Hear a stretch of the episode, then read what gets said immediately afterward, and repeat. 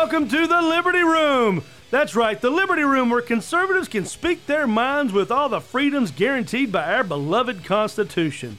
The Liberty Room with me, the one, the only, the Jim Wood. And then sitting next to me, my friend, my brother, my fellow American red, white, and blue patriot, that high flying, tall drinker, how do you do, Dwight. So for the next hour or so, strap in, hold on, but don't hold back when you're hanging with us in the Liberty Room. Were you really just flapping your arms when you said the high flying, tall drink of how do you I did. Yeah, like this. See? I'm flying. See? I've had two cups of coffee, so it's Oh kind of hard to sit still. Oh, we're going to strap you down here in a few minutes. Do more than we? that. You might, you might- have to sit on me. Oh my God. No, thank you. You might squash me. What are you trying to say? Hey, I'm just pointing out the obvious. You're a little bit bigger than I am. I'm going to have to keep your mute button close by tonight. I No, no touchy. I'm not. Uh, yeah, I can reach it. It's okay. All right. Welcome everybody to the Liberty Room. This is your friend Jim, and guess who's sitting across from me? I'm Dwight. You are Dwight, aren't you? Yes, I am. How are you doing, Jim? I'm good. It's been a long day, long busy day, but uh, Yeah. yeah, I'm, I'm happy to be here. I know that much. How's the gun running going? Gun running is great. Good. Yeah, I mean, we thought Obama was the gun salesman of the year. I tell you what, nobody nobody sells guns like uh, they do when the Democrats are in office. But honestly, I would rather have it the other way around myself. Yeah, I'm, I'm with you on that one. Yeah, my philosophy's always been: if you're selling guns, liquor, or loving, there's always going to be business available. Yeah. Yeah. Wow, I never heard that statement before, but uh, I yeah. won't be able to This forget is- that one. This is America, damn it. That's the way it works. Capitalism. Yeah, you know, but um, you know, we got a lot of stuff to cover tonight. Um, we got a lot of stuff to get in here, and uh, and I'm happy to say that we have a special guest with us this uh, in this particular podcast. Um, so there's going to be a third voice heard throughout the Liberty Room Nation uh, tonight. Liberty Room Nation. You like that? Oh, I do. reclassified a little bit, just encompassed everyone. I'm going to have to use that in my, when I travel down to Miami tomorrow. I'll call myself the Liberty Mm. That's Room right, Nation. man. Liberty Room is on the move. and we're going global. Uh, we're already global, man. Come on. yeah, we are. Anyway, so uh, tonight we have a friend with us. I promised it on Wednesdays with Jim that it was going to happen, and now it's happening. Um, uh, we have a lady with us tonight that's going to help guide us along in our conversation as we talk about one of the topics that is key in uh, American conversation right now.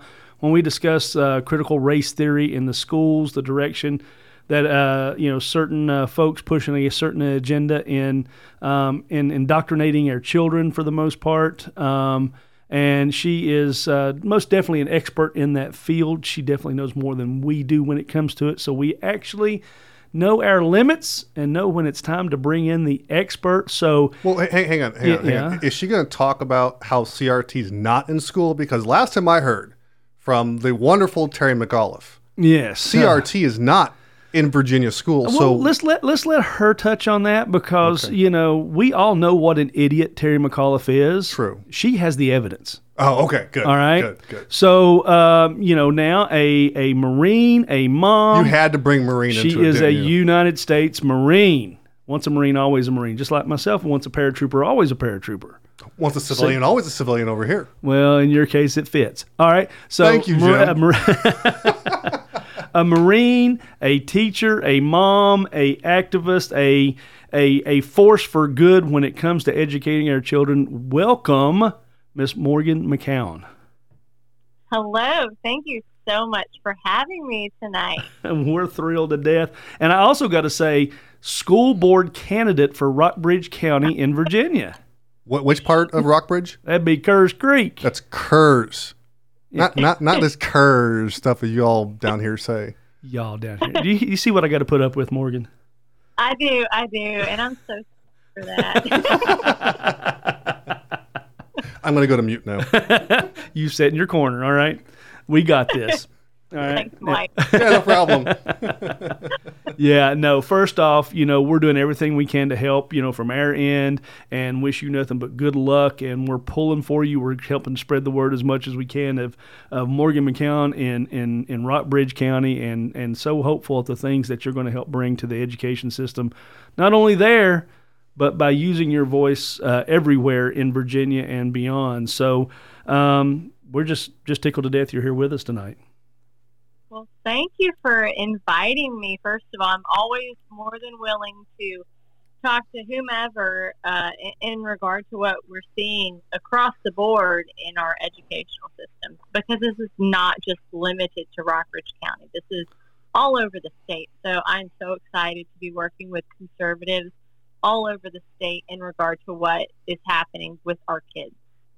Yeah, you spoke. Uh, you spoke in front of our committee. You spoke in front of the county committee. I listened to you speak at the uh, the, the, district committee meeting, um, uh, and I have to say I was at actually at the Augusta County meeting Tuesday night, and your name came up, and uh, somebody had heard that you had spoke at the Waynesboro meeting the night before, and they were like, "What did you think?" And I was like, "Well, what do you think?" And they went on and on. It took like 20 minutes. So you have earned such high praise around this area for the hard work you've done. That's because Jim is a super fan of yours. I'm just saying. I mean, he has a sign, a campaign sign of yours right here in the bunker. Well, I appreciate it so much. you better watch it. He might be stalking you soon. Ah, super fan over here. Hey, don't be talking like that. Today's my wedding anniversary. Happy anniversary, Thank Jim. you. Yeah. See? Happy, you are a lucky man. I met your wife the other night, and I said, "What in the world?" Uh, We all said the same thing. what is she seeing him? I mean, she's hot. He's not. Not- Right? hey, You, man, let me just that. Hey, listen. You know, sometimes the uh, the resume speaks for itself. What can I say? That's right. You know, but yeah, you you know, it took a woman like her to be able to wrangle a man like me. Without a doubt. anyway, and she and she also is a, a hard person to uh, to uh, you know to please or to get her attention, and and you know she was very much into what you had to say at the meeting, your expertise, uh, the homework that you've done. If you don't mind, just kind of share with our listeners what got you started, where you came from, and you know where we're at right now. Just uh, just kind of hit them hard with it. Sure. Okay. So um, I was a teacher in Rockbridge County, and whenever I found out I was having twins, we decided, my husband and I decided you know, I would stay home for a few years because, well, I don't know if anyone's ever paid for child care for two infants, but it's about two grand a month. So- Especially for twins. Oh my goodness. Right, right. It didn't make sense. So we decided up front that I was going to stay home. Now, I had only been teaching at RCHS, Rockbridge County High School, for a few years. And I was the freshman academy teacher, and I was the economics and personal finance teacher as well. Um, and and whenever we were we were all put on lockdown, and I was pregnant at the time, and I had a seven year old and I have a ten year old, and we were virtually learning. I realized this is not working. Um, my my children were suffering emotionally, so I decided to start writing to the school board. Like, we have to do something. This is not working. This is not conducive. Like my my daughter is about to have an emotional breakdown. This is not acceptable. What do we do? Um, and and I kept receiving, oh, we're so sorry. Like, we hope you understand we're in a hard position too, and and and I really tried to to give the benefit of the doubt because I do think that a, a pandemic is a, a little different than what we've ever dealt with before. Um, but I think what really set me off is whenever I started to hear about, you know, the fact that we need to hire more teachers that look like this or that think like this, or mm. we need to make sure that we do A, B, C, and D. And I'm over here thinking, wait a minute, our kids have been out of school. They have been completely shut off from society. The SOL scores are dismal. The the mental repercussions from COVID are catastrophic. We mm. have an insane amount of of anxiety and depression with our kids. So that is really what kind of set me off. Like, wait a minute, we are not doing what's best for our kids. We are doing what the state says. We're not doing what is Yeah. in the best interest for our children. So that started this whole process. And once I figured out uh, the school board doesn't really know what's going on Yeah. because they would tell me, you know more about this than we do. Um, and that was in regard, you know, once I brought the transgender guidelines up and said, what are we doing? And that was their literal response. I realized, okay, we have a major problem. And I think it really comes back to complacency. Yeah. I think that for so long being on the school board was just a, yeah, I'm on the school board and I vote yes and I support teachers and the end. Oh, very Um, much so. Right, but we haven't necessarily paid attention to what is actually being implemented hmm and what are we doing? And so when I realized my kids were suffering and I was voicing my opinion month after month after month and I was being totally ignored, that's when I started to think, what have I been doing? And how have I, as a former teacher in this district, allowed this to happen? And now here I am, a parent at home with now four kids, and my kids are suffering. What am I doing? Yeah, it's such a different so- perspective from the parent Yeah. side, from the teacher side, and that's been one of my arguments all along. Is you know that school board, um, you know, should be made up of parents, not administrators, not teachers, because it is that difference of opinion, that different viewpoint. Right, absolutely. And and I think too, like we've for so long we've have kind of just put our kids on the bus and we said, Okay, love you, have a good day and then you look at their Tuesday or Friday folder, you see all their grades and then that's it.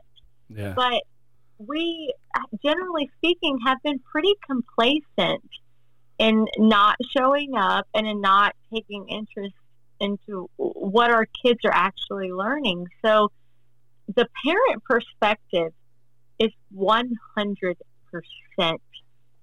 everything. Oh yeah, but unfortunately, the parents have used the school system as a babysitter for the most part until something like this comes and wakes them up. I agree. And and and I I'm just as guilty. I had no idea. And this is how insane this is. As a teacher, I had no idea Yeah. what was going as a parent, I had no idea what was going on.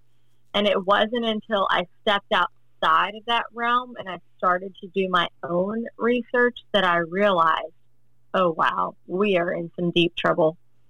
Well, Yeah. I, I think with this pandemic, though, I think a lot of parents have woken up. I mean, I'm I'm guilty, but I've got two kids, nine and twelve, and I'm I'm used to mm-hmm. throwing them on the bus and then going off to work or doing what I have to do. But during the pandemic, when they were doing the whole virtual learning, I think I told you, Jim. I, I know I haven't had a chance to tell you, Morgan, but there was a my son was in sixth grade here, and um, one of his teachers decided to have them do an assignment uh, based on an internet video on YouTube. And the video was by I forget it's this guy who who um who, he covers historical periods and he he does it to uh, he does parody songs and changes the words. Hmm and um so my son had this assignment and so he's trying to do it and is not understanding it. And so I kept telling him go back trip. Go back and do it again. Go listen to it again. Thinking that it was a legitimate video eventually my son after three times didn't understand it so I finally said okay let me look at the video and I started watching and I was appalled that that a teacher was was having them learn off of a parody video on YouTube. on YouTube. On and there, it, it, the issue was on uh, you know the Great Depression, a really dark time in American history, and this guy on YouTube is making light of it with a parody video. Oh my And I had no idea, and I ended up writing his teacher and saying, "Hey, this is not right." And you know, uh, this is this is unacceptable. Do not do this again. Um, without a go ahead, Morgan. Sorry.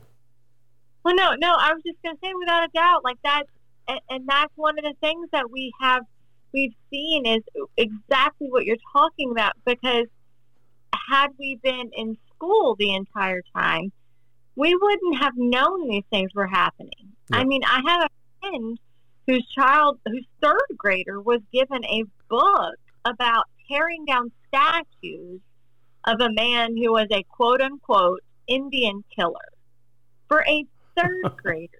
Wow. So we're not, we wouldn't have known that any of this was happening. And I think yours is a, a, a prime example of the fact that had your child been in school 100% of the time, would you have had a clue? Yeah, no, I never would have. I mean, unless my son came home and talked about it. And and I've sat down with both kids, you know, since then and said, look, I want to know what's going on at school. You you need to tell me. You know, especially with you know with us being involved in politics. Again, I don't mm-hmm. care who the president is, but I want to know how is your teacher talking about the president, for example. You know, I, I much as I don't like Joe Biden, she shouldn't be up there bashing him. She should be telling you facts, not her opinion. Yeah right? Yeah. And you know, same when Obama was president, my son was in I think first or second grade. You know, same thing. It's okay. Teach fact about him. Don't be bashing him. Don't like him, but let's. Your job as a teacher is to teach the kids how to think, not what to think. Absolutely, you are one hundred percent correct. And I think one of the most difficult parts. So I used to play this game with my students and they would have to stand on you know one side of the room or the other or in the middle. And we would talk about current events. Um, and i remember one time i said the wall do you support it? And they would position themselves. And the whole object of the game was for them to defend your perspective using logic. And and i would play devil's devil's advocate and i would say okay that, that's a great point. And then i would give the, another student the opportunity to interject and to say, this is what I think and this is how I feel. And then another student. And that's what you allow. You allow the students to go back and forth and to say, this is how I feel. This is what I see. This is what I understand. And by doing that, you're teaching them to think for themselves, but at the same time, how to communicate with other people that they might not necessarily agree with. The problem is whenever we give them an assignment and we say, here is CNN and MSNBC, and those are your two resources. Now, yeah. research.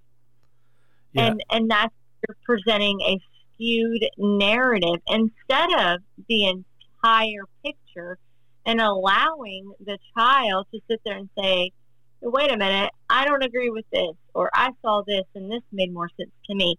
You, you, you can't present one little tiny puzzle piece and expect the child to be able to draw a non-biased perspective from what you've just given them.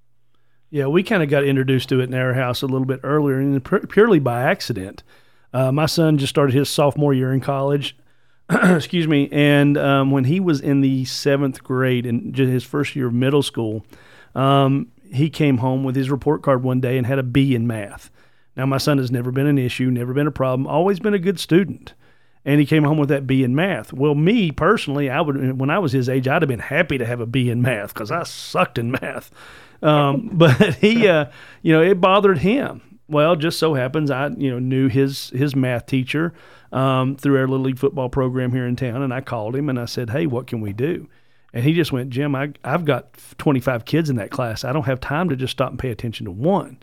And I said, Well, I'm not asking you to pay attention to one. What can we do here at home to help him? And we had a conversation, and I got off the phone and I started asking uh, my son about it. And he said, Dad, there's like three or four kids in that class who don't speak English. And half of this uh. class is the other kids interpreting for those kids. So we only get like half a class time anyway. Oh no! So we went ahead and scheduled a, a an, an appointment to um, uh, Fishburne Military School, which is here in town, mm-hmm. um, and we sent and we went up for the tour, and we're going through the academic part of the the, the campus, and we come past this little small room, and I, I had like five or six desks in it, and I asked the lady, I said, "What's in that room?" She goes, "Oh, that's our eighth grade math class." I said, "How many kids are in that class?" Five. Wow. That right there pretty much sealed the deal for us. So we sent him, and and and that's kind of the point I'm getting to.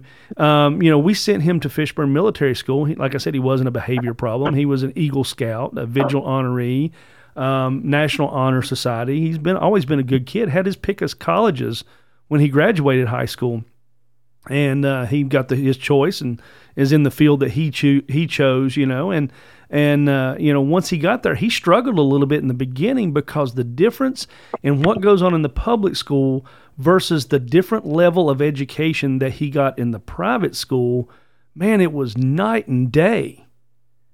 Right. And now you can see everybody starting to clue in on this, um, teaching the basics of writing, you know, reading, writing, and arithmetic versus an agenda because the private schools in this area of Virginia, um, who used to have an excess of seats available, now have waiting lists that are three years long. Yes, without a doubt. So, and I kind of would, you know, just want to speak to that for a second. As a teacher, I had a student who spoke no English, Yeah. zero English. Um, and I am not an ESL teacher, so I am not trained to teach English as a second language. hmm So what I would end up doing is taking every assignment that I gave and I would convert it into Spanish to try to help this student.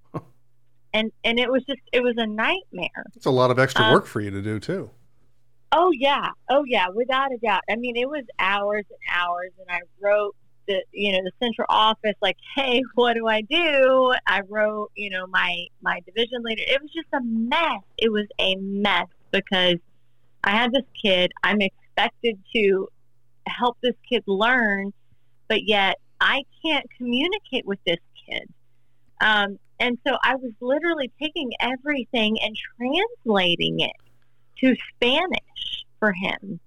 Um, and, and I don't mind doing whatever it takes to help a child learn, but it does take away from the other students. hmm And I think what you're saying in regard to, to private school is absolutely correct. I mean, we see an influx of children leaving the public school and entering the private school sector or entering the homeschool sector. Oh, that's big Um, now. and- Absolutely. Yeah, it is. Yeah, and, and, and I think that's because most parents feel totally ignored. Yeah. Yeah, well, you know, it's we've made that comment on here several times when we've talked, you know, because we had the two part episode on education, and we've talked about it how why are, te- are teachers, certain teachers, I won't say all teachers, why are certain mm-hmm. teachers getting upset when they know the parents are in the background during all this virtual learning thing we went through? Yeah, I remember my, my daughter had a, a parent lay into a teacher uh, during a virtual class, and which was completely completely unprofessional.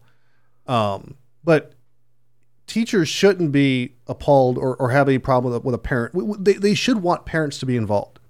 I mean, it, it's Right. it's it's the parent's child that they're teaching, and you know, like I, my the, the school that my daughter goes to, they're they're they're really good at creating relationships, and so every teacher she's had, every teacher my son had while he was there, we've gotten to know the teacher by first name basis. You know, they knew my son had ADHD. They knew my daughter was headstrong and she'll kill anybody that she that crosses her the wrong way. Um, She's a she's a future assassin. I'm just going to tell you that. she now. is. Love it. She, she's probably gonna be a, a marine when she gets older. I'm See, just saying. She's perfect. We could be best friends. Yeah. Um, but we we had, we developed that relationship with them. If there was an issue, they would call us and they would let us know what's going on. And and you know there wasn't i there wasn't any kind of um, how can I put it? There was no animosity between the, the parents and the teachers when it came to us. And and that's Right. to me is what's required.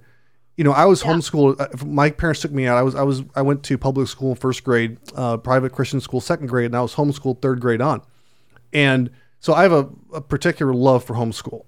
I mean, it, it, it, it formed me. My parents were able to keep me uh, learning about Jesus Christ throughout my entire school career until I got to college. And, you know, when I look back and I look at it and go, my parents were able to formulate, you know, my education. And parents today should be able to do the exact same thing. Even at the public school setting, they have to be able to get involved. And when, and when teachers Not and according to principals, Terry McAuliffe. And that's why he's not going to win.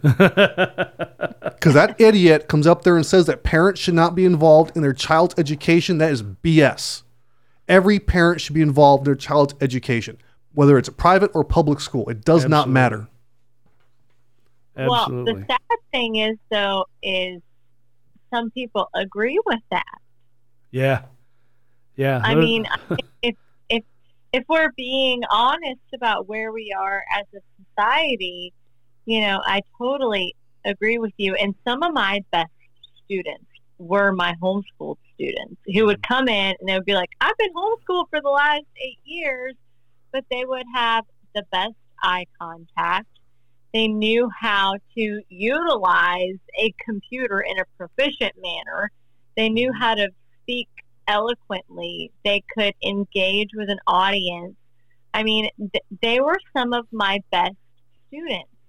Um, so, so I, I absolutely see the value in in parents taking an active role, and I think where we are now, and this is going to be really sad, and I, you know, I hate to say dismal, but we are in a position to where we have a Democratic candidate candidate for governor who thinks that parents have no role in the education of their own children. And we have current elected officials who are perpetuating that idea and who are silent while all of this happens. I mean, if you think about it, like even something as, as minuscule as the mask mandate, what would the state do if every school division pushed back and said no? There's nothing they really they, can do. No. Right, exactly. But isn't it the parents' responsibility to decide what sort of health devices that they want on their children? If you want to put a mask on your kid, that's your decision as a parent. But it is not the governor's decision to dictate that. Amen. So I, I, I just imagine, you know, if and I hear it so often from these school boards, we don't have a choice. Our hands are tied. It's the law. Actually, it's a mandate. It's yeah. not a law. It's not a law. It is. It's a mandate. Yep. And and and I have yet to wear a mask on school property because of my own reasons mm-hmm. that are un- no business of anyone else's. But a law and a mandate are two different things. And what would the governor do if every school board said no? But instead, we have these school boards that say, I'm sorry, parents, I know you're not okay with this, but we're going to vote yes just because we're going to go with whatever the governor says. That's not a body that's truly representative of the people they were elected to represent. We, if you are voting yes just because it's convenient, then you are are literally going against every meaning of the intention of representing your constituents. Yeah, we had some people in the gun store one day in the middle of a conversation, and I don't know if you realize this, but you know they used to talk about the barbershop of the '50s. That's where uh, where the the crossroads of every town was. Well, now it seems to be the gun store in particular your gun store in particular my gun store you know so um, you know and it's funny there was there was a, a, member of the county school board there and we were having the conversation and the, the school board uh, member said well if we go against this trans and the discussion was about the transgender bathrooms and they said well if we go against this the the, the state could pull the majority of our funding and then what we would do and one of the citizens standing there went well raise my taxes and he looked right. at he looked at me. He looked at the guy and he went, "You mean you would really pay more tax?" He didn't even get the sentence out of his mouth. He goes, "You absolutely damn right I would." If it meant I have control over my kids' education, who goes in their bathrooms, who don't go in their bathroom, and the overall safety of my child when they're in public school, I don't mind to pay extra taxes to make my to to guarantee the you know the the the safety of my child. And I would rather do that than have the state dictate and tell me what I can and can't do with my child. But Morgan, I, I think you bring up a good point though too, is that these school boards are making decisions for what's convenient for them. And and and it's it comes down to like any politician. I think they get into it for, for the right reason in the beginning. Power goes to their head, and then it's all about CYA. Yeah. Right? It's mm-hmm. all about covering their rear end, making themselves yeah. look good. And you know, honestly, like you said, they're not representing the people that put them in office. Well, again, that right. goes back to what we said about uh, you know teachers and administrators being on the school board rather than parents. Right. Right. Absolutely. So last year, I actually put out a survey for just strictly Rockbridge County um, parents, and I asked, you know, are you okay with what the school board is doing? Do you feel represented? Like blah blah blah blah blah. It went on and on. I asked like five different questions. Eighty six percent of parents felt like the school board was making decisions without considering the parent. Yeah. Eighty six percent. Yep. That number has not changed, and that clearly reiterated in the fact that we have an astronomical number of students who have withdrawn from the public school system and are now being homeschooled. Mm-hmm. So it's it's not just myself, and I, I know that's the narrative of, of the school board. It's the narrative of the local newspaper, and that's fine. I'll be be your huckleberry. But- I've got a T-shirt that says that. right, exactly. exactly. But but let's be real. The problem isn't me. The problem is that I'm bringing light to what every parent has thought, Yep. every parent has felt, and we would absolutely not be withdrawing our kids from the public school system if we felt like we were being hurt. If the only intention of the public school board is to vote unanimously yes every single time, then there is no reason to have them to begin with. Agreed. Yeah. And, and Morgan, see what what you're doing though is you're doing what every parent should be doing, right? I mean, you're going to school board meetings. How many parents actually go to the meetings? I mean, up until all the CRT, up until the transgendered in the bathrooms, you know, here in our city, five people show up maybe. You know, mm-hmm. no one shows up Yeah. to meetings. But then we wonder why Right. things are getting out of control. Why why parents have lost control because we gave up control a long time ago. We don't show up to meetings. I go to city council I- meetings. There's like 10 of us there. Yep. We have a city of 25,000 people and 10 people show up. And we wonder why our taxes go up? Right. I completely agree. And I, I say this in, in every, you know, talk that I give, every presentation that I give. This didn't happen overnight. Mm-mm. You know, we have evidence of McAuliffe bringing in CRT into our public school system in 2015. So this is not overnight, but we have been extremely complacent, and I have been guilty myself as a parent, as an educator. I have completely given up responsibility of oversight to the school board and to the superintendent. So it it it is absolutely on our shoulders. So what I say to that, and and I would agree, because when I started this journey, it was myself and maybe three other people in attendance at these school board meetings, and now we have a pretty good little crowd. Um, you know, they, they might want to report. The school division might want to say that we're out there yelling at people, but really, you are a domestic terrorist. I, I am, you know. There's, and I actually, I will say this. This is a funny story to me. Okay. So I went to the store today. I went to pick up something for my husband, and I had the person that was working the register who knew that I was running for school board, and they said, Are you safe? And I said, Ma'am, I'm a Marine, and I believe in the right to carry a firearm. I can assure you, I am always safe. And she,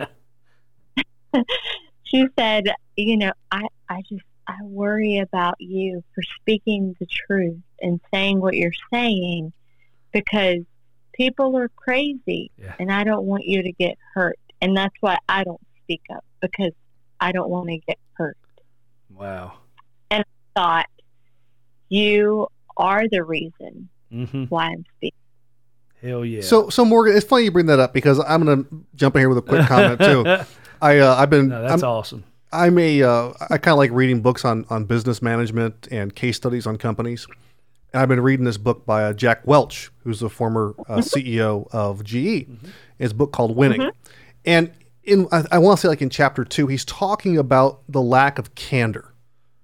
Nobody has candor anymore. Nobody Yeah. speaks the truth. People are too afraid of saying something, not speaking up, not saying something because they don't want to get fired. They don't want to be thought different. They don't want to offend somebody.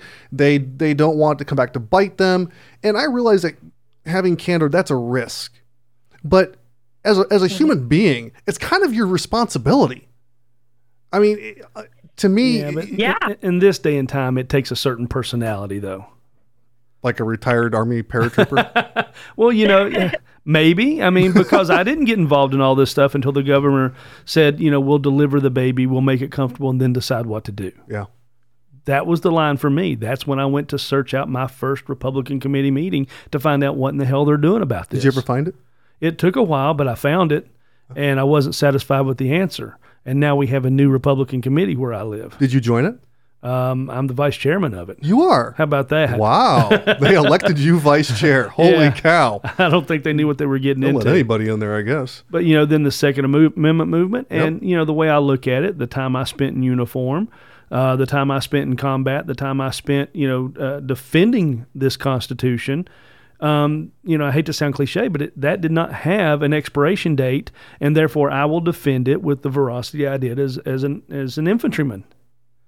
And Right. nobody's going to tell me any different. I'm sorry. Go ahead. Absolutely. You know, eh, whenever I was I was teaching, um, this was right before we found out we were pregnant with twins, um, and this is when the the two A sanctuary thing was was hot. Oh yeah. and and so I, I emailed my principal, you know, at the, the high school that I was working, and I said, I just want you to know, I would like to speak tonight at the the board of supervisors meeting in regard to the two A sanctuary. Will I be fired? And he said, No, your freedom of speech does not end because you are a teacher. And I said, Perfect. so I Mhm. went up there as a teacher, you know, in the auditorium uh, of the school that I taught at, and, and I advocated for Second Amendment rights. hmm And never in a million years did I think I would find myself in this position. but I think that where we are at as a society is exactly what you just said. Yeah. We have politicians in place that are okay with murdering babies. Yeah. Mm-hmm. Yeah. You know. I will not be okay with that. Yeah. I will never be okay with that. No, you know, as, as a guy, I, I always kind of kept my opinion to myself. Now, I, I never believed in abortion at all, and I, I kind of kept my opinion to myself because, as a guy, I don't care what society tries to tell me today. I am a male, biologically and attitude wise. um, I, I will never have a baby, so therefore, I Thank kept my God. opinion to myself. And and, and Can't imagine what kind of baby you'd produce. he'd kick your butt. you probably Um, would. You'd probably come out in your army ACUs and But I never, I never voiced my opinion until Person. He- do what? I said you're a birthing person. A birthing person. Oh my god. that's god. right. Yeah, you're not a father anymore. Yeah, that just put the fear in a lot You're- of people's You're person minds. number one. But I never voiced my opinion until I was in the operating. My wife had a C-section in the operating room and watched my son being born. At that point, I knew that I had the right to say what I what was on my mind at that point. Yeah, well, the same thing here. When, when my, my wife had uh, our, our daughter in Charlottesville, and the, we went in for the the, um, the the checkup after birth she had a C section, and the doctor said, "Well, you know, you know, if you if you have another child, Lydia can't have uh, children anymore because you know whole tube tied thing." But uh, they said it's like a one percent chance of getting pregnant again. But if it if it happens, we'll resolve it. What do you mean? what do you mean resolve it, doctor? Well, I, I wanted to get him to say abort. I knew what he was trying to get at. Yeah. He wouldn't say it. And it was at that point where it's like, no, this is wrong. And then when, when our wonderful governor, King Northam, decides that he- we can kill babies outside of the womb, I mean, that did it for me. You know, it's, it's, it's a classic case of the state trying to take our, our kids away from us. The rights of the parent. Yeah. You know, we're, we're going to kill the baby, but the baby survives somehow, we're going to, we're going to take care of its education too. And you parents have absolutely no right.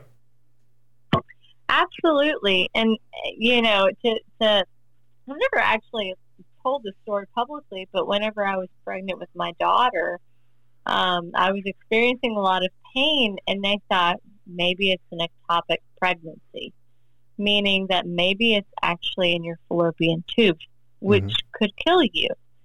Um, and so I sat there in the room, and they said, "Well, if it is an ectopic pregnancy, then you know you need to get an abortion, basically." And I, as a mother, was like, "No." Yeah. that Mm. that wasn't even a if if if that's the case then then I'm going down with her. I'm not I'm not going to just say, Okay, you take her now there are absolutely some pretty catastrophic cases that do occur and and I am always very upfront about my my PTSD as a result of what I experienced in the military, um, result of sexual trauma. Mhm. Um, and I do know that there are things that happen that we don't necessarily have control over. However, there are things that we can do to not just it's not just about protecting ourselves because in my view when god says here's a baby. Here's a baby. Yeah. Here's a human life. It's not it's not an option. It's a life. It's a heartbeat. It's a person. It's a a personality. And i think that what we've done is we've created this this whole mindset that you know just because it didn't happen the way that you planned that it's less important it's less of a life and and i think we're perpetuating that to our kids Well, what We're what this what what this is is it's man trying to play the role of God. yeah And and and, until, and and if man recognizes that God actually exists, then man can't play that role because we recognize that it's a sin and it's wrong. And and I agree with you. There there are some instances where you know, as a human, I could I could see an abortion Mm-hmm. taking place. Not that I I you know I promote it because I would not. I'm, I'm against it 100 percent regardless Right. of the case. I believe that when and when something happens to somebody, there's a reason behind it. Even if it's some, or even if it's you know if it was a rape or whatever, that's just it might have been might have been bad for that person. But who's to say that God's not going to use that that experience to make that person better, make them stronger, um, Yeah. whatever? I think we're taking that out of God's hands and saying we're going to take care of the outcome. We're going to determine it ourselves, and and we're doing Right. that both with abortion. We're doing that with edu- kids' education. We're you know Well, that's what I was getting ready to say. You know, just the conversation now, you know, and me and Dwight have the worst habit of this all the time.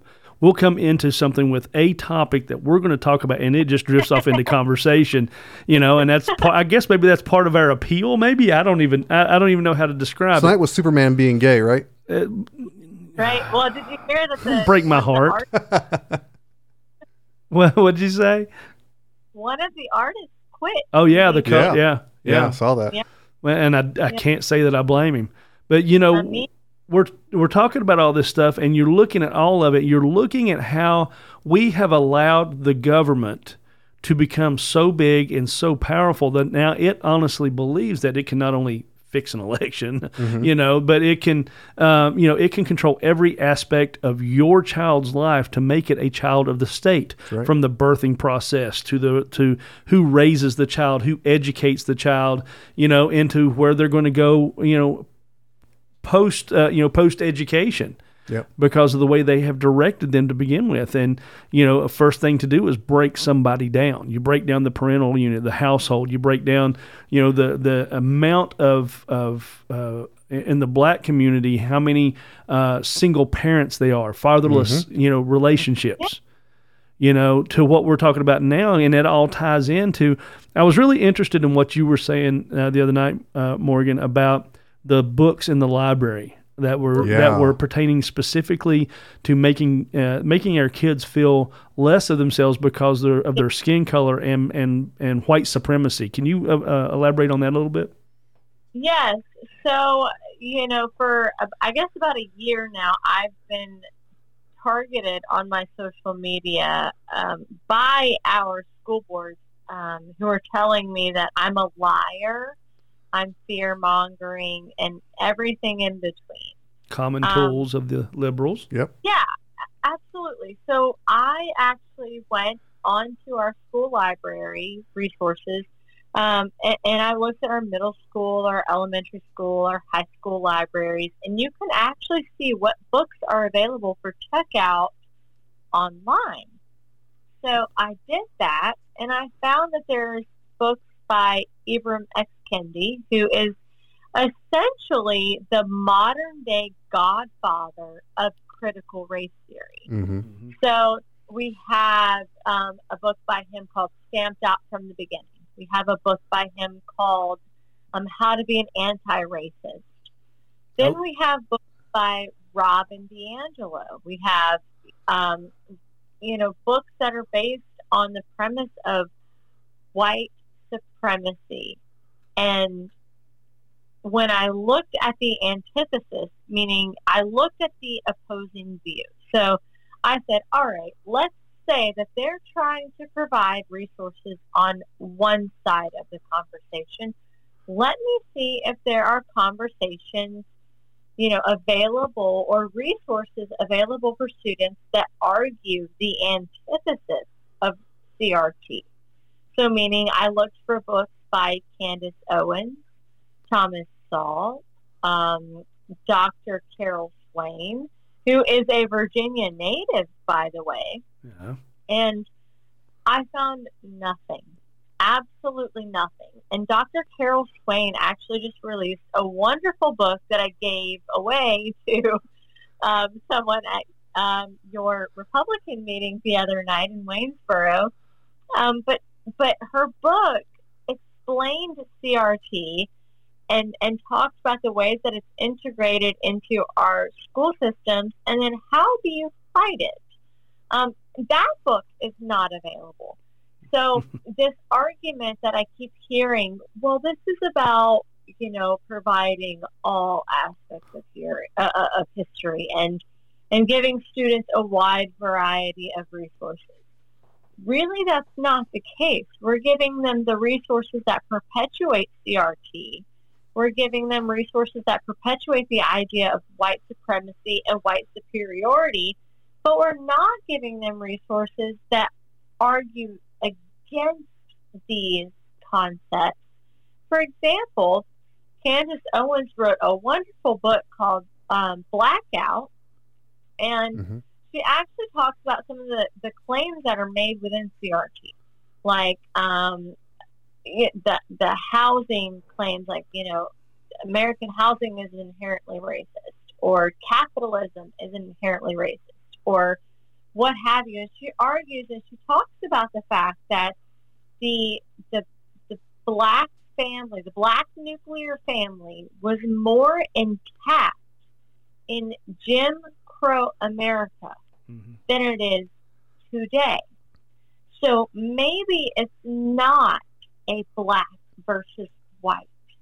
Maybe we have a problem with the need for the nuclear family. Maybe we need a sound mom and dad to cultivate what a child needs to be that nurturer and that disciplinarian.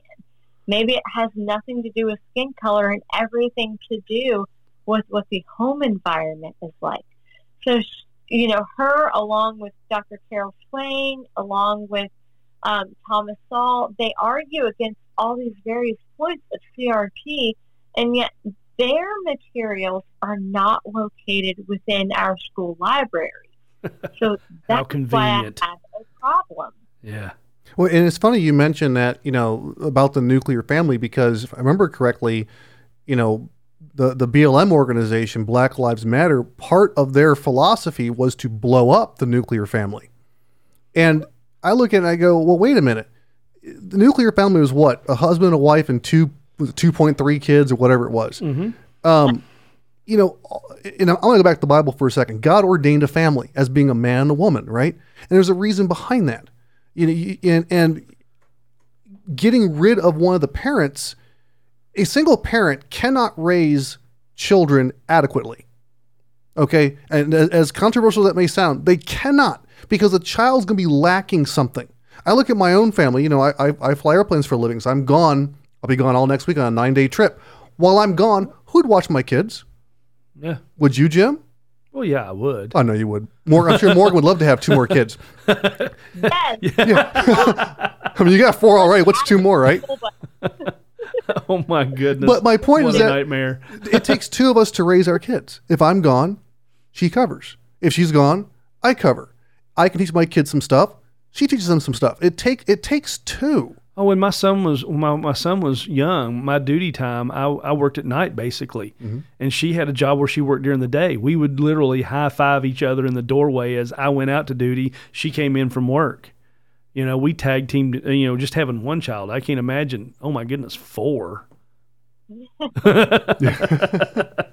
Especially twins. You're so outnumbered. I, you know, and and that's I think that's really what it comes down to is I I often get heckled and made fun of because I pulled my kids from public school. Um, after last year, what my kids went through when they were, you know, told one minute, all right, you get to start Monday, and the school board would meet that Thursday and or that Tuesday and and extend the start date or what have you. Yeah. When when my kids suffered and I went through every bit of that with them, you know, and I, I pulled them from the public school system. I I hear that a lot. Well, you don't even have kids in the public school system. well, yeah, because people like you are in charge. Wow. Yeah, well, here in, in our little city of Waynesboro, um, my son went to Fishburne Military School, but I still paid taxes to the Waynesboro ski- Right. city school system. So therefore, I And that- have a right to say so. Exactly.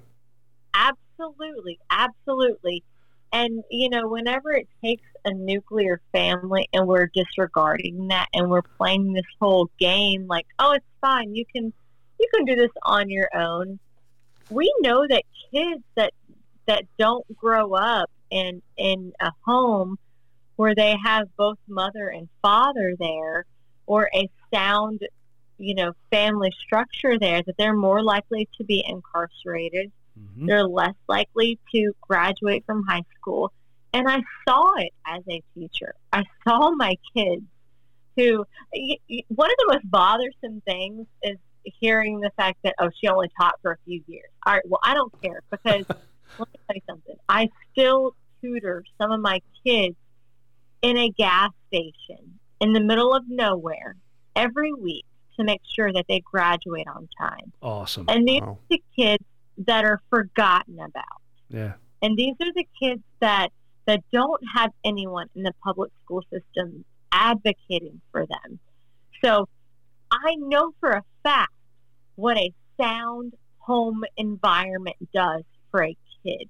But at the same time, it is a partnership.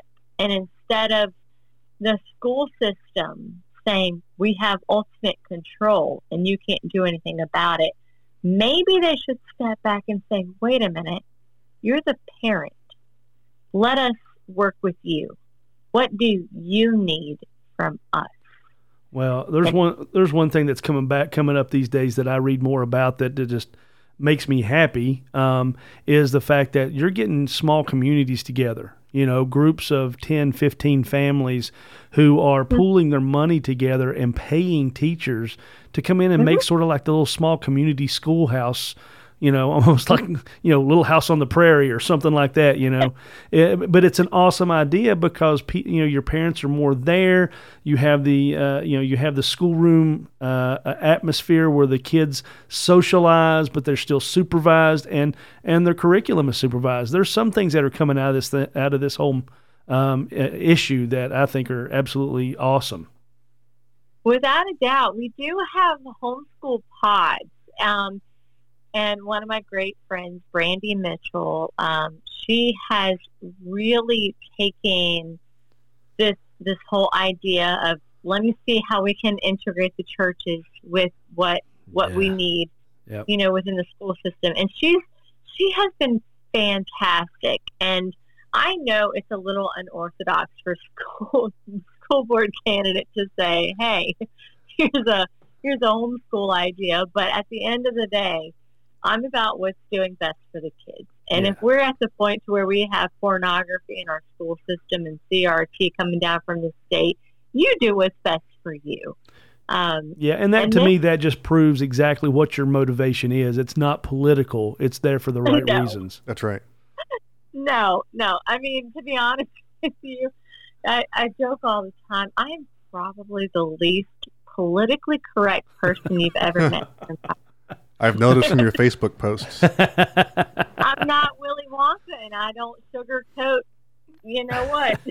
you you can take a girl out of the Marines, but you can't take the Marines out of the girl, right?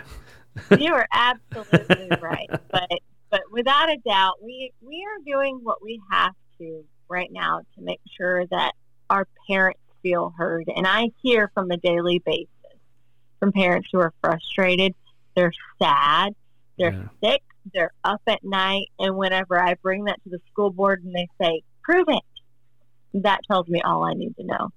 So. No, it's funny, you know. I, I, you know, we haven't had a lot of conversations, and I don't know how far back you know about my history, but I was never ever somebody who thought I would be involved in politics, and ran for city council here in Waynesboro after that Second Amendment movement. And you know, I've always you know been kind of referred to as a bull in a china shop. Oh yeah, Yeah. yeah. you know, more bowls. Pardon? We need a few more bowls. Well, and and you know that's exactly what I'm saying. You know, it's it's uh, I never imagined you know being uh, in some of the positions I've been in in the last couple of years. It's it's funny after I spoke at the Second Amendment movement uh, meeting, uh, Second Amendment um, sanctuary meeting uh, for Augusta County. The next day, I go into to the store and I get a phone call.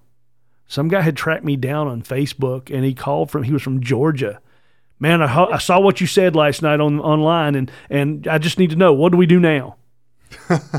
what the hell you mean? What do we do now? I don't even know who you are, you know. But then all of a sudden, you got more people going. Okay, I'll stand up as long as you're standing with me. Yep.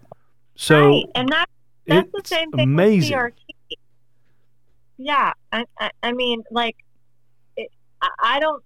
It's hard for me because I am a stay-at-home mom. We do have a farm. yeah, My husband has a construction company, so we're we're pretty busy.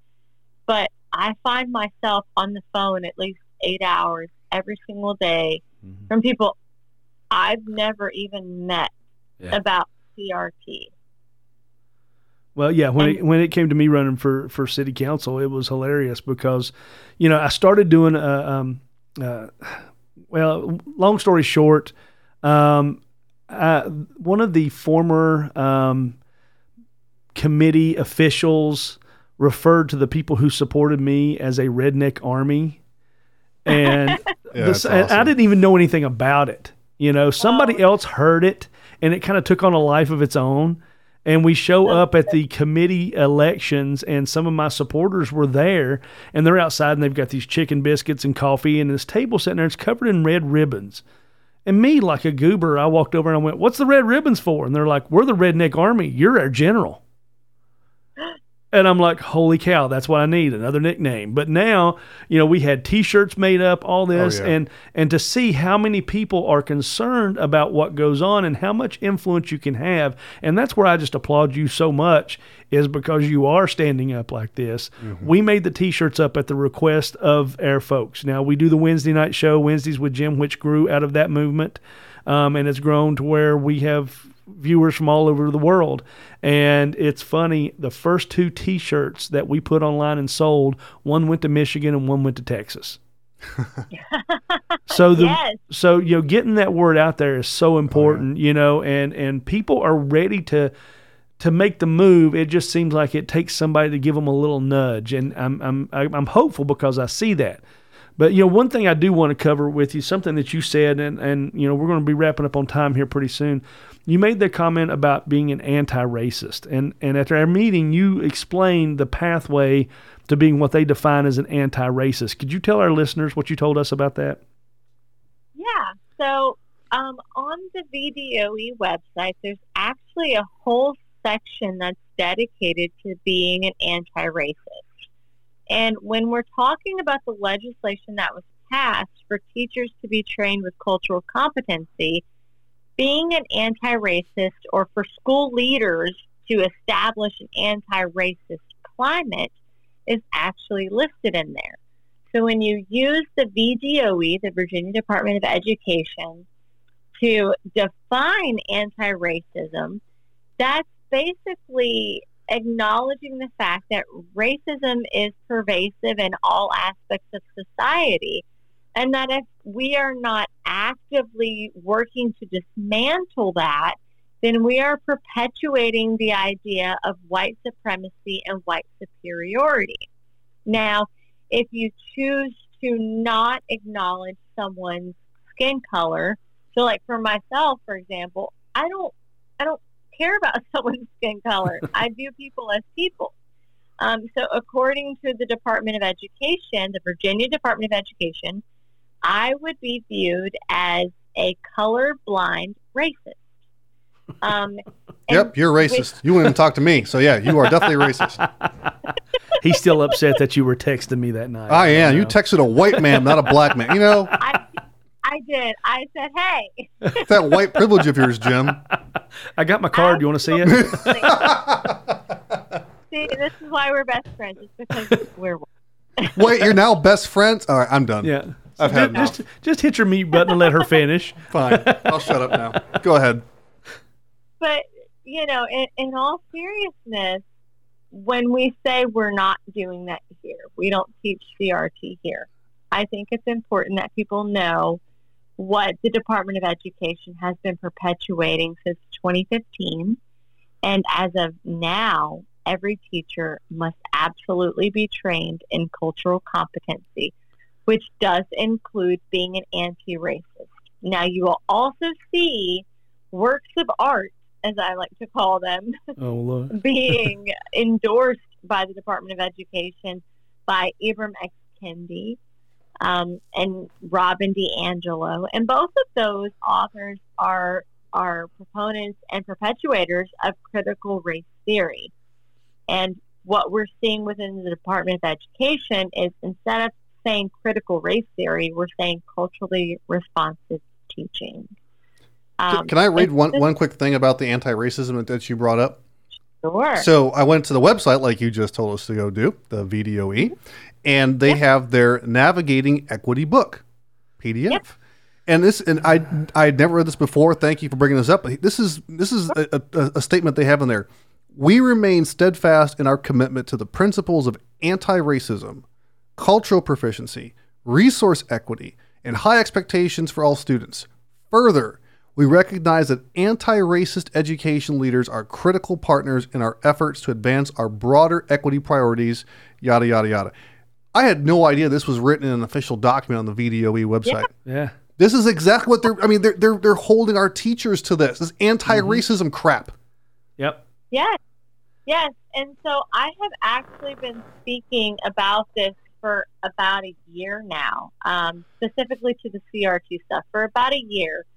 And every step of the way, I have been called a liar by our school board um, locally, been accused of fear mongering. I mean, this has gotten really, really nasty. And all I'm doing is using the Department of Education. Using their own words and, against them. Yes, yeah. yes. And so one thing too that I think is, is super important um, because I know that as a lot of people bring this up to their school board, they are being told, we are not teaching CRT. We're not doing it. It's not in our curriculum. Well, CRT is not its own curriculum. It never has been. Mm-hmm. When you're thinking about CRT in the realm of K 12 education. It can literally be integrated into any aspect of school. So it, it, it could be history, it could be math, um, it could be social studies, civics, it could be science, whatever you want. You can apply an anti racism lens to whatever you want it to be. I mean, it, it, it, it is not its own curriculum. Well, it could be something as simple as t- teaching our kids that we can't celebrate Columbus Day anymore. Yes. And, Yes, and we're and getting rid of the holiday, so it makes us anti-racist because he was a racist. Therefore, you know, we're doing something that's now that's going to that's going to clean up history. It's going to re, it's going to reinterpret what our history is. Yeah, and and and not to, to you know I, I know we're we're limited on time so I real quickly I do just want to say um, you know in in one of our school board meetings our um, our curriculum director gave a presentation about the equity team that we had that what had read and distributed a book called I think it was you know cultural competency I I think that's the name of it. Um, I can give you the name for sure. Um, and in this book, they cited critical race theory Mm-hmm. on multiple occasions, and they, you know, had assignments in this book which asked the participants to analyze the tenets of critical race theory. So, critical race theory is in this book that is in my school system. And I said, wait a minute, what are we doing? If we're not teaching this, why do we have this? Let's prohibit this as a material if we're not teaching it. And the response was, no, we're not going to prohibit that material. It's a resource. So, It's unbelievable what they tell you, and then and you just turn right around and do it anyway, or do it and then say, uh, "This is not the droid you're looking for." You know, Gotta go Star Wars, don't you? I got to plug it in there somewhere. You know, love it. you know. And it's so it, it's been so saturated it's it slowly came along and and and you know it's being pushed. People don't realize and like again you go back to our two part uh, series that we did on education which i got a feeling that uh, you're going to have to join us again because we're going to do some more on this in the future Part three, yeah four or five. you know, we talked about the early days of, of modern education and John Dewey and and how he was so tied in with uh, with Lenin and Yes. their teachings. Um, you know, this has been something that we're you know is just now really kind of getting out there to the conservatives or to, to people like us as we're seeing what's happening. Um, and it's it's not just America. You know, the 1619 project, which is just as much a part of this as anything, is, you know, they're fighting it in Israel right now. I read a, a quote from uh, uh, the former Israel ambassador to Washington, a guy by the name of Zalman Shoval. Um, he took to he took to the pages of the of the Jerusalem Post to denounce that 1619 project as fake history. And he pointed out that the Nazis and the Bolsheviks were experts in engineering history to serve their political purposes, and, and, and that's one of the things that's being practiced by the Palestinians now. And they're, all these folks of this like mind, they can just plug and play. They can take the, the Nazis and Bolsheviks out and put the you know the, the liberals or the conservatives in. You know they can take the Palestinians out and they can place anybody in there. It's a plug and play kind of uh, uh, philosophy um, to where they can use it against people, you know, like they've done to us over the years, and we're just now waking up to it. Yes, without a doubt, without a doubt, you are so right, and and I am more than willing to come on whenever you'd like to have me, and I so appreciate You're this awesome. opportunity tonight. Yeah. Yeah, it's well, been been great having you on. Can I ask one one last question? well, I was just going to plug in there and say, you know, we have been talking about it long enough that we need to. Uh, no, not that. Don't give me that cross-eyed look. what? I swear. you don't know what I got to put up with in here. Um, Throw- I'm, throw- I'm gonna throw something at you. See what I mean? um, no, we've been talked about doing. We've been talking forever about doing an episode on Agenda 21, which is now Agenda 2030, and this all ties in with with what we're talking about there. It's not a conspiracy theory; it's fact. Yep. Go to the UN webpage and look at it. I've got it right here in front of me, where I printed it off tonight. It's there for people to look at. So maybe Right. one night we can all sit down and, and, and go through this some more and, and also talk about how it ties in with the UN and uh, kind of the new world order, as it were. Yep. Yes, Absolutely. You So- let me know when, and I will be here. Be happy to. Now, Dwight, please Oh, enlighten us with your point. m- may I have the floor You for a have the second? floor. Oh, fantastic! thank I was Thank going to cry if I don't. Oh my You're goodness. Excuse me. um, one final question for you, uh, Miss McCown. Um, so, what other other than people voting for you, because obviously you're running in Rockbridge, you know, for the school board. What what should parents? What is the path forward? You think for parents to get CRT out of their schools? And I know it's not Well, not just always just pulling the kids out of the school, but what do you see that path as being? So I, I honestly think that that's the the first step they choose to do so. But I don't think that parents should be forced to remove their kids. There's a difference. I believe in education choice, but I don't believe in feeling forced to have to remove your kids. Mhm. Yeah. Um, and I think that showing up to school board meetings, number one, is the most important thing. And I often get asked the question, what's on the agenda? it doesn't matter.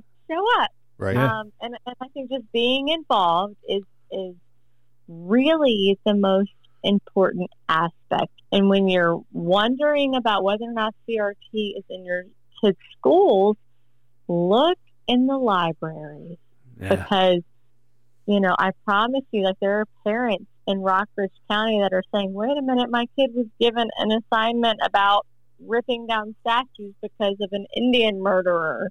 or or what have you. Like let's let's look at what our kids are actually being given. Let's look at what's in our library and and let's go from there. But you have to be connected. hmm Well, you know, I, I applaud what you're doing, and and it's it. You know, you are an influence to all parents out there. You know, the actions that you're taking. If I was in Rockbridge County, you'd have my vote. Um, Oh, thank you. Yes, um, I think you're, you're fantastic, and you know, I, I think when you get on the school board there, you are going to make the change that's necessary for the kids in your county. Um, you know, to to be trained correctly in the school system. Um, I have no doubt about that at all. I just hope that on in the surrounding counties like Augusta County here in Waynesboro, you know, it will wake up people. We saw people wake up for the Second Amendment. We saw it happen with with abortion. I just hope that people are paying attention now as well, and they see what you're doing, and that uh, to do the same thing here. Well, thank you so much. And, and I do just want to say, like, I, I know that it's it's not traditional for a school board candidate to be um, communicating and going to all of these different areas, but I think that in the end, all across the Commonwealth, we are parents, and we want to be heard.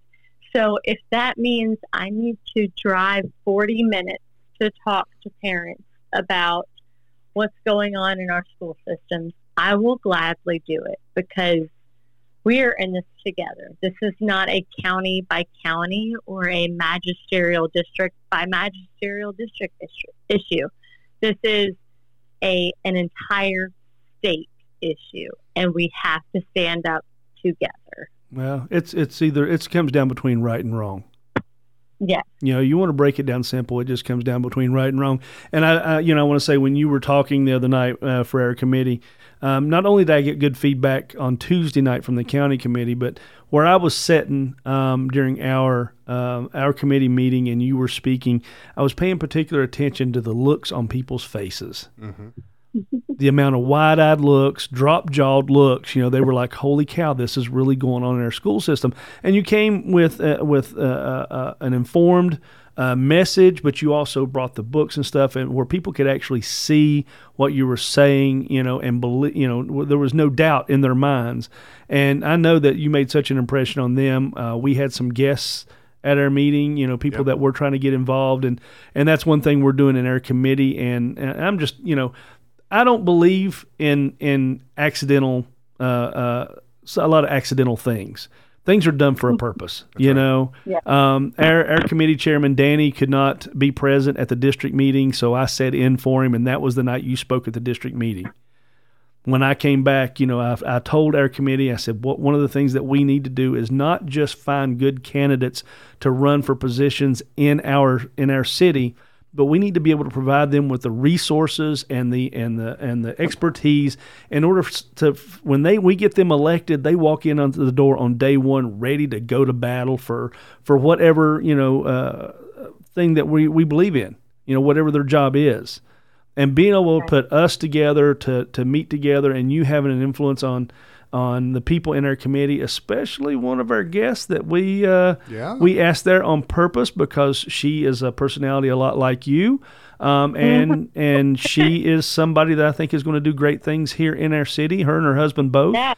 and Yes. that was the inspiration and of bringing your expertise to our committee. You know, you really don't understand the impact maybe that you really did have just speaking for fifteen or twenty minutes in the little old city of Waynesboro. Well, you know, Morgan, after the district meeting, Jim called me. and I'm sorry I missed that meeting because I'm at the district level as the regional vice chair and I'd missed it because I was out of town. And he's like, Have you heard about this Morgan? I'm like, Oh, yeah. Yeah, I know her. Yeah, she and I, we go, we go way back. See, here he goes again. yeah. But, but, but he got your phone number and I didn't. So, you know, he has that on me. Um, but again, the influence you had even at the district level, I mean, people like you know our chairman and, and other other chairs around. As I tour and, do- and do my job as a regional vice chair I talk to, talk to a lot of chairmen. I, I get along to different units. And you know you have a lot of influence in this area. So all I can say is keep up the good work because what you're doing It um, means something. it does mean something. Thank you. I mean that that means the world to me, and this is you know, like I said, this has been a battle that I never thought, never thought that I would be in, ever. well you're not Um, alone you know you've got people that have got your back you've got two right here that have got your back so Well, thank you so much, and thank you so much for having me tonight. I really appreciate it, and you know, let me know if you ever need me to come back. Well, we're definitely going to do that. And uh, just uh, one final word: you uh, hold up that commitment to against all enemies, foreign and domestic.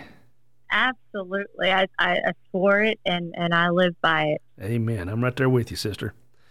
All right, so uh, hang on just a minute, and uh, but for as for now, we're going to go ahead and we're going to sign off for tonight. We want to thank everybody for tuning in. Don't forget to hit that subscribe button for the Liberty Room. That way, you get all the updates from all your favorite uh, podcast providers.